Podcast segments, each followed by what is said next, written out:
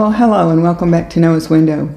Today we're going to talk a little bit about some decluttering. I don't know about you, but I've been working on that a little bit at my house, and um, all of us, I think, accumulate things that get tucked in closets or corners that uh, just need to be cleaned out and, and gotten rid of. And so we're going to talk about that on a spiritual level today. But you know, when I'm decluttering something, the first thing I do is pull everything out, clear it away. And um, that's what we need to do spiritually too. So today we're going to talk about the things we're going to get rid of. Well, come on. Are you coming or not? Ginger Rose. What are you wanting, baby? You want to bring that up here? Okay. All right, come on. Oh, Ginger, Ginger. Okay. So, before we start talking about what we need to declutter, Ginger, you can't do that, baby. I gotta talk, okay? Here.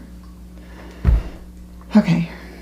So before we talk about the things that we're going to declutter, let's be reminded of a verse that Paul gives us in 2 Corinthians chapter 5 verse 17 where he says, "Anyone who belongs to Christ has become a new person. The old life is gone, a new life has begun begun." So we have the old and the new. And so let's let's work on getting rid of the old so that we can bring on the new. So what do we need to declutter? Let's go to Colossians chapter 3 and verse 8 and let's read that together. Um, but now is the time to get rid of anger, rage, malicious behavior, slander, and dirty language. So there's five things we need to pull off the shelf and throw out.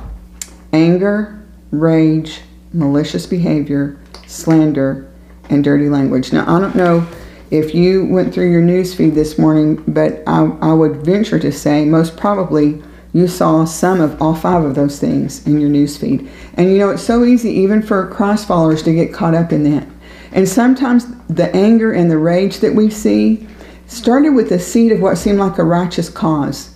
But remember that our anger is never going to work the righteousness of God. So we need to throw out the anger and the rage, the malicious behavior, the slander, and the dirty language. And it's amazing how very often one of those can lead to the other. So let's clean this out. Let's declutter these things in our life and in our heart. And I know I know it's a challenging time that we're living in, and there are many things that are that's that push us push us to react with anger and we just need to ask God to help us to respond in a way that will honor him. So I hope you can join me in decluttering this in our from our hearts today. And tomorrow we'll talk about what to fill the shelves with. Once they're empty of all this stuff, tomorrow we're going to talk about all the things that need to go in there. The bright shiny new things that we can enjoy after we've decluttered. So let's have a word of prayer. Oh Father, these days that we're living in are, are difficult at best. They're very trying and um, hard to navigate, even as Christ followers. It's so hard to know sometimes which is the right way. And we just need your guidance. We need your wisdom.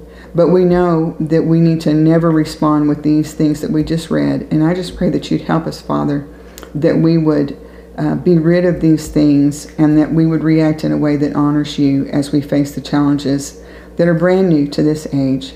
And we're going to thank you for that, Father. I just pray that you would be with each and every person that's watching or listening to Noah's Window today.